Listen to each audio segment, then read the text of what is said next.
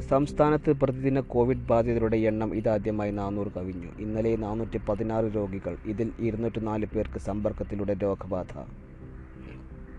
തിരുവനന്തപുരത്ത് മാത്രം ഇന്നലെ നൂറ്റി ഇരുപത്തി ഒൻപത് പേർക്ക് കോവിഡ് സ്ഥിരീകരിച്ചു. ഒരു ജില്ലയിൽ ഒറ്റ ദിവസം നൂറിലേറെ രോഗബാധിതർ ഇതാദ്യമായാണ്.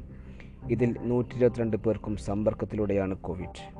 ഇന്നലെ കോവിഡ് സ്ഥിരീകരിച്ചതിൽ ഏറ്റവും അധികം പേർ സമ്പർക്ക രോഗബാധിതർ.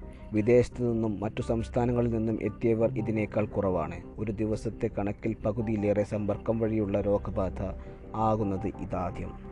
ലോക്ക്ഡൗൺ മൂലമുള്ള അസൗകര്യങ്ങളിൽ പ്രതിഷേധിച്ച് പൂന്തുറയിൽ ജനങ്ങൾ തെരുവിലിറങ്ങി.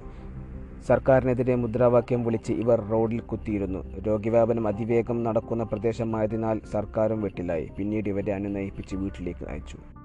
ജില്ലയിൽ ഇന്നലെ കോവിഡ് സ്ഥിരീകരിച്ചവരിൽ പകുതിയിലേറെയും ഉറവിടമറിയാത്ത രോഗികൾ.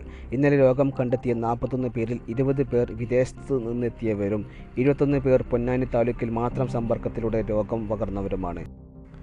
നമസ്കാരം. ടീം ന്യൂസിലേക്ക് സ്വാഗതം. സമ്പർക്ക രോഗികളിൽ ആരുടെയും ഉറവിടം കണ്ടെത്താതിന കണ്ടെത്താനായിട്ടില്ല. ഇതാദ്യമായാണ് ജില്ലയിൽ സമ്പർക്ക രോഗികളുടെ എണ്ണം മറ്റിടങ്ങളിൽ നിന്നെത്തിയവരെക്കാൾ കൂടുതലാകുന്നത്.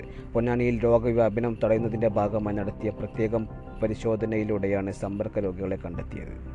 വന്ദേ ഭാരത് മിഷൻ വിമാന സർവീസുകൾ പ്രയോഗ പ്രയോജനപ്പെടുത്തി കോഴിക്കോട് വിമാനത്താവളത്തിൽ നിന്ന് നാളെ മുതൽ യു എയിലേക്ക് വിമാന സർവീസുകൾ അബുദാബി ദുബായ് ഷാർജ വിമാനത്താവളങ്ങളിലേക്കാണ് ഇരുപത്തി വരെ നിശ്ചയിച്ച എയർ ഇന്ത്യ എക്സ്പ്രസ് വിമാനങ്ങളിലാണ് കരിപ്പൂരിൽ നിന്ന് പുറപ്പെടാൻ അനുമതിയായത്.